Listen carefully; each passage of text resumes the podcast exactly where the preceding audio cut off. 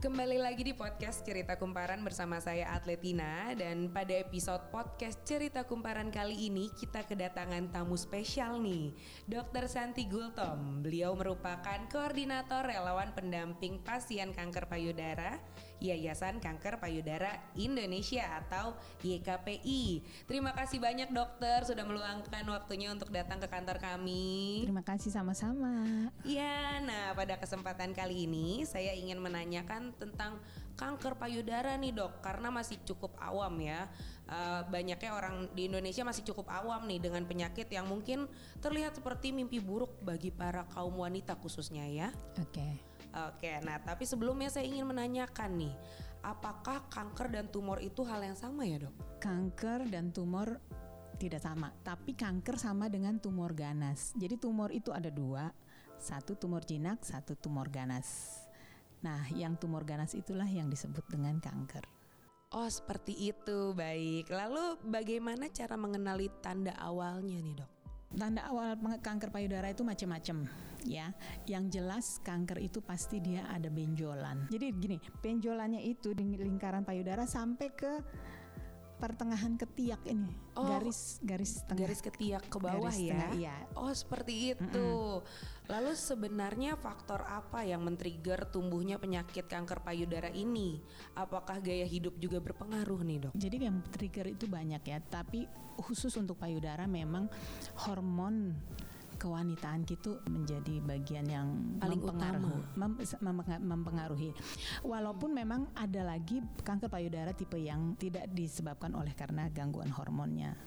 Jadi uh, tetapi tetap gaya pola hidup sehat itu uh, sangat mempengaruhi. Jadi kalau dia nggak pola hidup sehat ya berkemungkinan kena kanker payudara. Misalnya gini, uh, saya melihat banyak sekali perempuan-perempuan naik motor tuh dengan berani nggak pakai masker. Nah, dia melewati truk bis segala macam tuh dengan asap knalpot. Oh itu berpengaruh ya dok?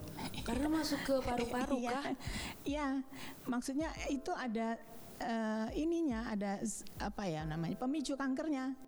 Oke dari zat yang keluar dari knalpotnya iya, ini ya. Iya, iya, oh seperti itu. Jadi dengan hal simpel seperti tidak memakai masker ketika menghirup udara yang sudah terpolusi seperti itu, jadi bisa men-trigger. Iya. Waduh, berbahaya banget ya, Dok. Iya. Uh, kalau soal makan junk food, aku soal iya, sempat dengar tuh juga. Itu juga, maksudnya uh, malas masak kan, malas masak, bolak-balik makan di luar lah. Saya sih nggak hanya junk food ya, kalau untuk di Indonesia, karena banyak sekali warung-warung yang tidak bertanggung. Saya lebih suka menyebutnya tidak bertanggung jawab pembelinya. Karena Mas, minyaknya diulang-ulang itu. Ya, mereka masak terus, pokoknya yang penting dia dia masak dia dapat untung dah. Dia nggak pikirin kalau itu bisa mengganggu kesehatan pembelinya. Iya. Nah, itu banyak sekali.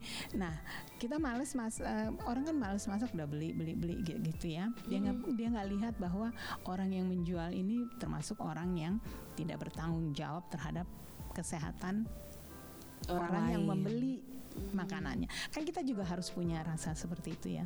Iya betul sekali. Iya karena ya aku ngel suka ngeliat juga sih dok kayak masak uh, ayam misalnya di pinggir jalan ya, minyaknya sampai udah bener-bener hitam sampai nggak kelihatan lagi bentuk ayamnya gitu saking hitamnya. Nah yang seperti itu kan. Tapi kal tapi orang-orang kan yang penting makanlah kenyang udah dia nggak terlalu peduli masalah itu. Nah di situ kan Iya nanti ke triggernya malah di masa depan ya dok mungkin iya, ya. Iya, iya. Ah itu dia tuh pendengar hati-hati ya. Nah makan di mana, terus habis itu jangan lupa pakai masker tadi kalau misalnya lagi di jalan. Lalu uh, aku mau nanya lagi nih dok. Penanganan pertama apa yang harus dilakukan apabila sudah dipastikan mengidap kanker payudara? Gak ada lain kecuali ikutin apa kata dokter. Oh, termasuk ya. kimo ya? Iya. Pokoknya kalau dokter bilang, oke okay, kita akan jadwalkan untuk operasi, ya udah ikutin operasi. Kita jadwalkan kemo dulu ya bu, baru operasi. Ya sudah, ikutin.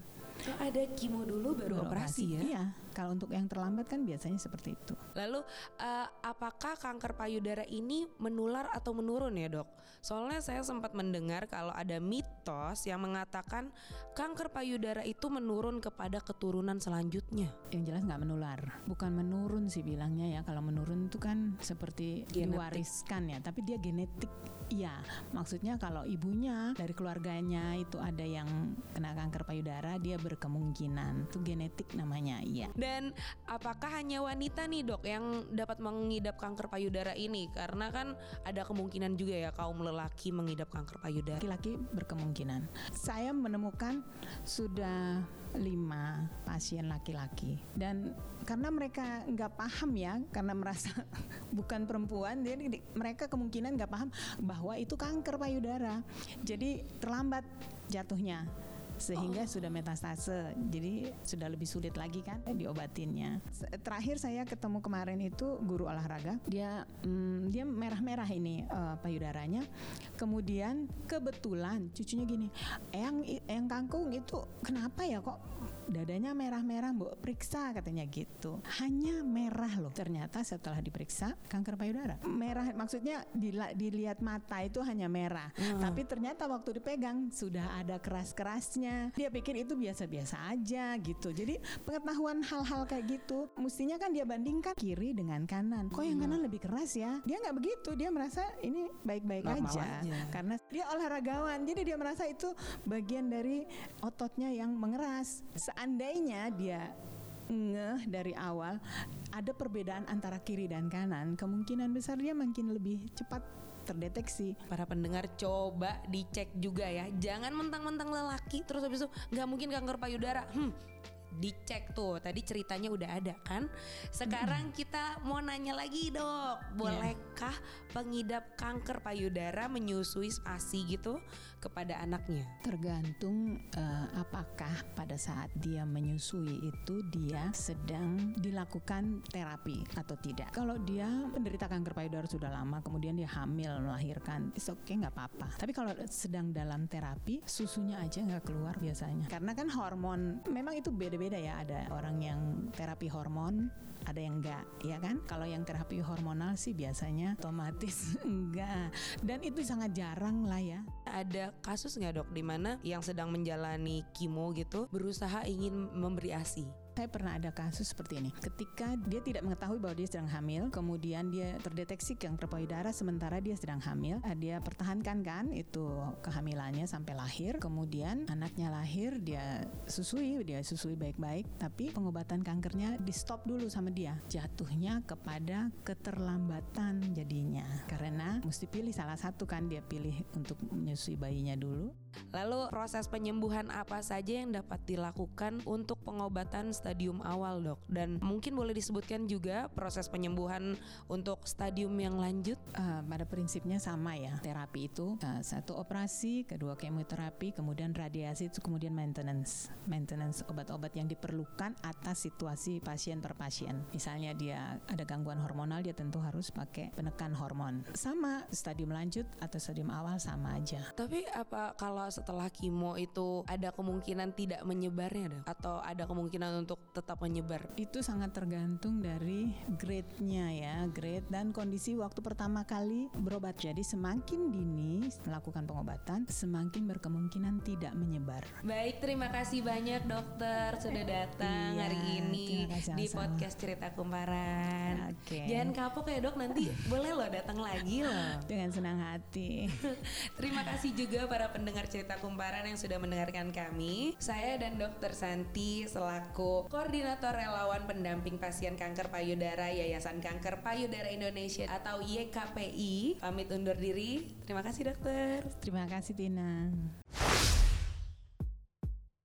Sekian dulu podcast kali ini dan terima kasih telah mendengarkan podcast Cerita Kumparan.